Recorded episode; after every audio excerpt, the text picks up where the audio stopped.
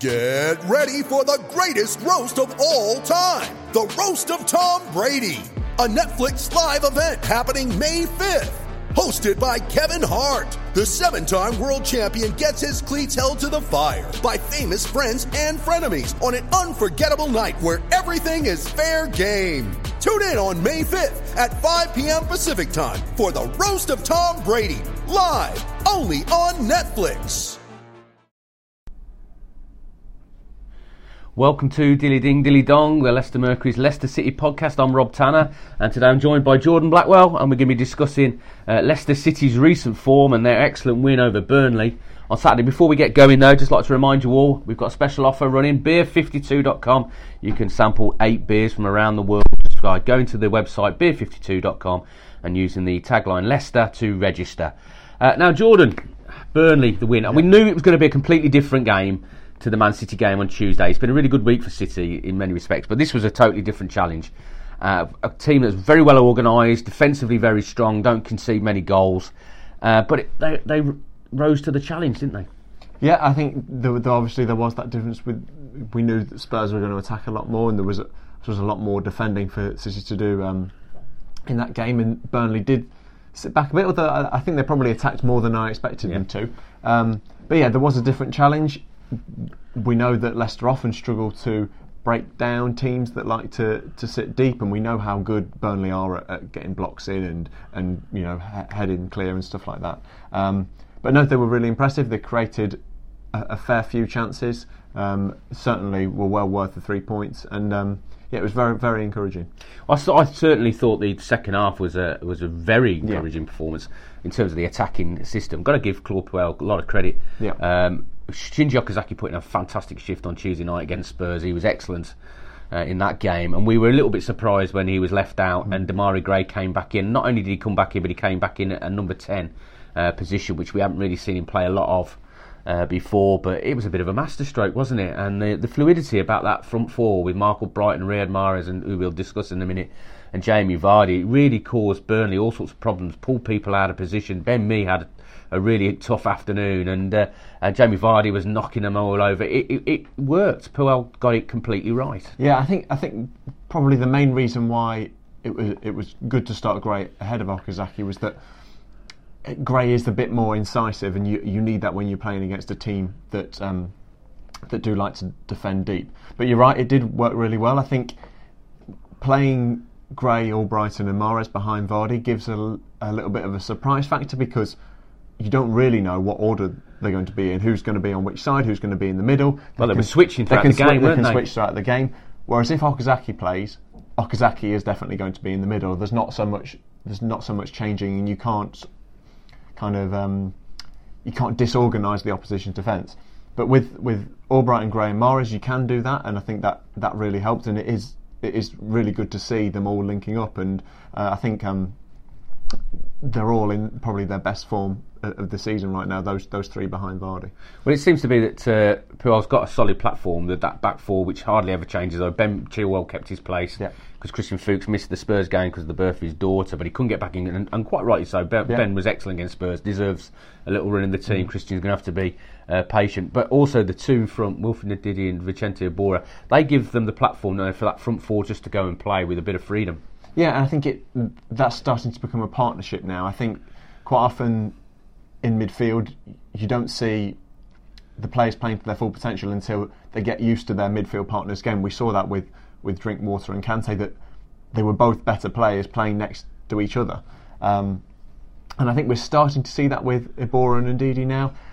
You have Ndidi doing the the running, if you like, running around, chasing, uh, pressurising the, the opposition defenders, winning the uh, the opposition midfielders. Sorry, win the ball back higher up the pitch.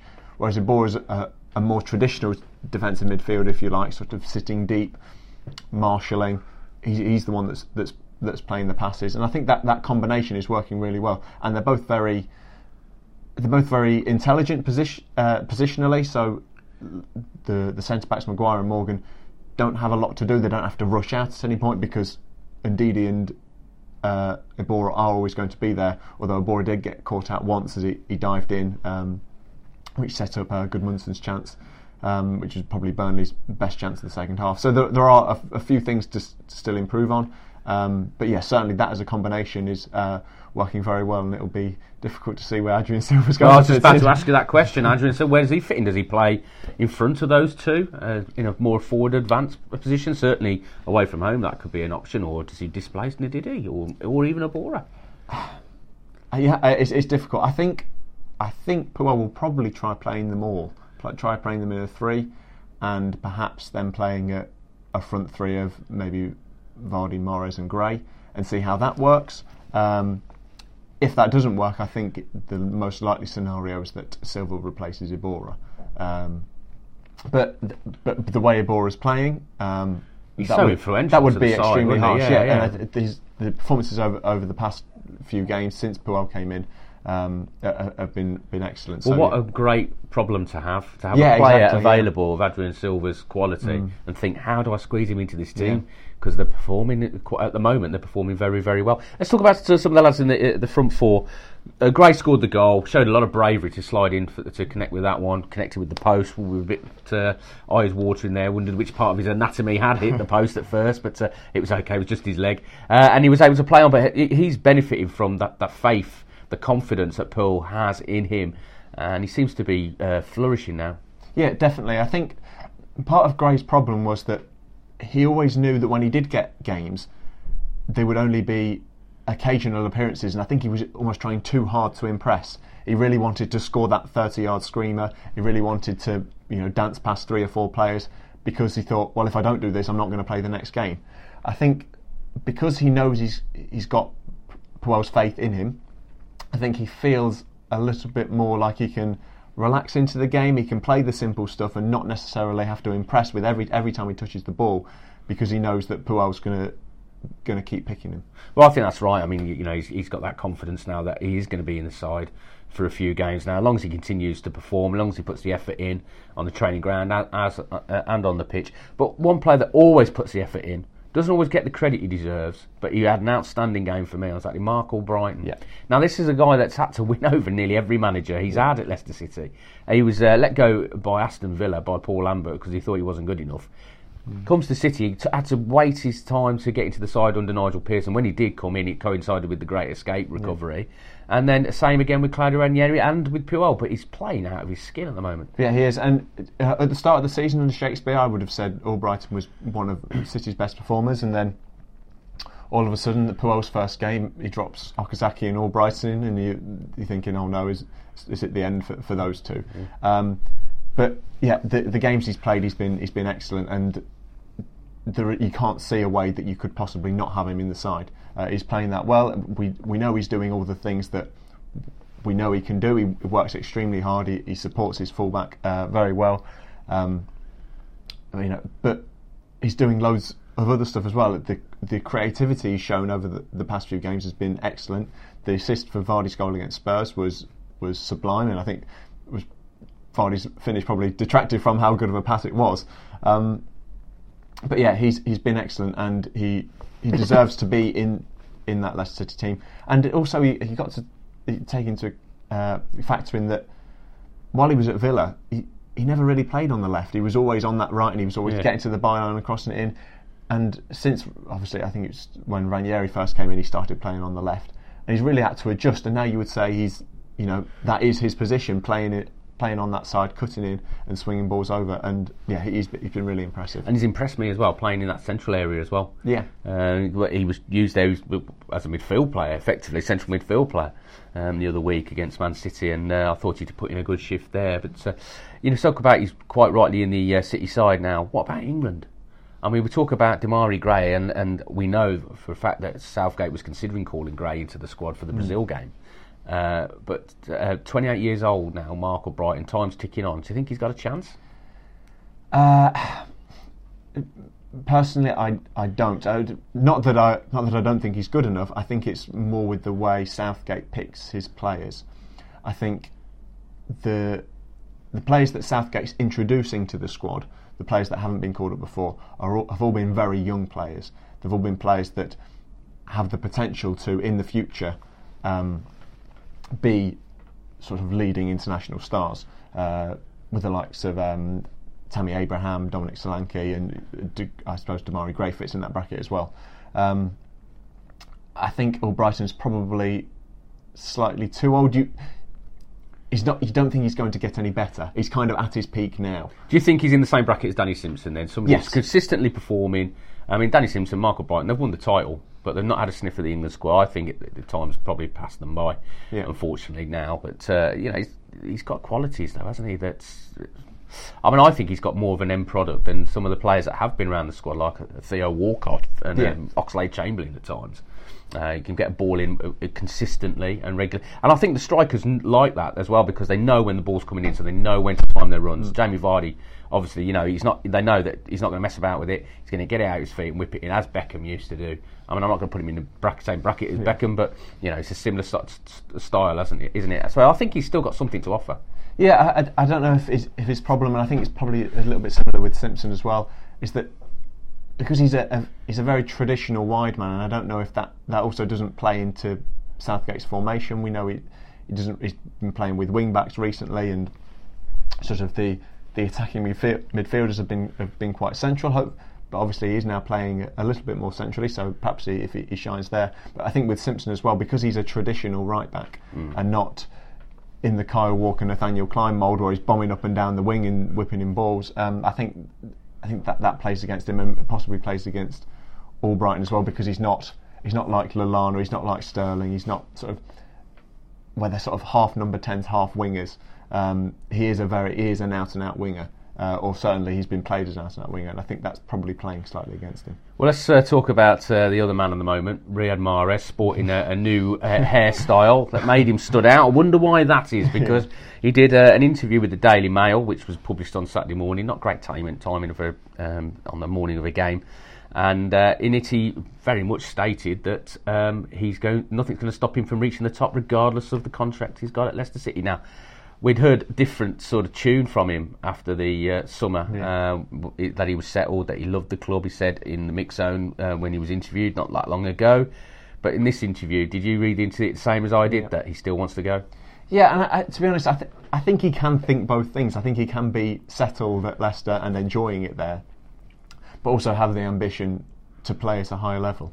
Um, I'm not surprised that he, he's still very keen to, to play at a higher level. Um, I think his performances over the last couple of months have been very good, and you would probably say at a level above ninth in the Premier League, which is where Leicester are. Um, and so it's not surprising, although, I, and I think this whole business with, with changing his hair, I think, is is perhaps a bit of a statement, as in a, a bit of a notice me Mm. Yeah, statement. yeah. Um, and so I'm sure the whole transfer saga thing will, will start rumbling again over the next month or so. But it was interesting in this interview that he said that he had been speaking to Arsenal. And that his representatives were uh, in d- dis- discussions with Arsenal. Yeah, last last summer after the yeah, title. win, yeah. So you know, it's they, they, they've always been linked with him. Yeah. Um, so uh, perhaps Arsenal are going to come back. They need uh, a bit of a uh, few new uh, bodies in the in the squad. So Yeah, we'll, I we'll think- see what happens. I think if, if Sanchez and uh, Sanchez or Ozil leave, I think that's when you might see something come from Arsenal. I think there is an appreciation there from Wenger, um, but I don't I don't think while they've got those two, they would consider moving for Mahrez. How big a blow would that be to Leicester though to lose somebody of Riyad Mahrez's talent? Because I think there's nobody else in that squad who can do what he can do on a pitch. No, I, I've the things he's done as a Leicester player. Um, I've never seen any other Leicester player do before. His first touch is phenomenal. You would say probably one of the best first touches in the league, um, and the way he he gets around people, his close control. He is a level above in in that regard. Um, it would be a massive blow. I think he is clearly Leicester's most creative player. But if if Gray gets enough game time over the next month or so and few months, I think if if Mahrez did leave, you would hope that Mor- that Gray could step up and sort of half fill the gap, and then you would have an extra. Then you obviously have an extra player in there. Um, yes, it, it would be a blow, and I think you you would probably see an immediate impact on Leicester City's results. Um, as I think there, there would be an adjust, a, a, a period of adjustment. It'd be a sad day for me because I enjoy seeing a player of his quality. Uh, sometimes he frustrates because he doesn't step up to the plate. He drifts through games and doesn't really contribute. But when he does contribute, when he's on it, uh, it's very enjoyable to, to watch him. So we'll see what happens on that. Let's um, let's look at the league table. Up to ninth. It's, it's amazing how quickly things can Yeah. change. Uh, you know, the bottom three, and now we're looking at the top eight Yeah. just in just about uh, half a dozen games. It's uh, it is incredible. And so, where where would uh, you think now that Leicester City could finish this season?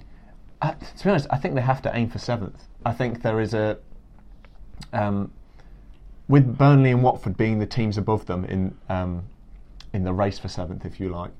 I think they they must think, well, hang on, we our, our squad is certainly probably better quality wise than both of those squads. Um, we know what Burnley are about; they're a very organised team, and Watford have done very well under Marco Silva. But with um, with Everton, perhaps maybe taking a few games to adjust under Allardyce, and although they are still only two points behind Leicester despite all their problems, um, there is a there is a real chance for Leicester to get that seventh place. Um, I think they have enough squad depth. Um, I think they're playing well enough at the minute, and I think that's the that's the sort of target where it's it's achievable, um, and it's not too um, it's not looking too far ahead. It, it, it's within grasp. Um, and I think that would be a real achievement because all the players spoke about after the Champions League that they want to play in Europe again, and obviously the the, the, the cups are won by the the bigger teams. Then seventh will get a Europa League place, and I think that would be something that the, the squad would actually really look forward to. Well, I think the only the fact that they've only lost to um, sides that were in the top six Yeah. last season would suggest that um, they're not quite up to that level, but they're better than the rest Yeah. at the moment. So they have to be aiming high, starting. Uh, this Saturday away at Newcastle. Now it's one of those grounds I love going to to Newcastle. It's always a great atmosphere around the city on match day. Uh, but they go there with expectation, don't they? I mean, Newcastle on a dreadful run. I think the, the harsh realities of the Premier League is uh, kicking in now for Rafa Benitez and his men, and uh, I think City can go there and get the victory. Um, I think they can, yes, and I think it is the sort of game where, if you want to push for seventh, these are the sorts of games you need to start winning. I think m- most of the time, you, if you're in Leicester's position, you're probably happy to take a point away from home. But I think against the the weaker teams or the teams out of form, if you can get a win away from home, that's where you're gaining points. Um, like Leicester did by winning at Swansea, that that kind of result. Uh, and I think with Leicester in good form and Newcastle out of form, this is a, a real opportunity. And I think if Leicester produce the performances that we've seen against Burnley and Spurs, then then they'll then they'll get another three points. We'll check back on our website throughout the week. We've got some stories going on, reaction to the Burnley victory, and we'll be looking ahead to the Newcastle trip. Uh, also on our Facebook page, we've got a live blog running on a daily basis. Jordan will be manning the desk for the live blog for most of the week as well. We'll, we will we will be giving you a, a little break from the, the blog at sometimes, Jordan. Uh, and uh, join us again next time on Dilly Ding Dilly Dong.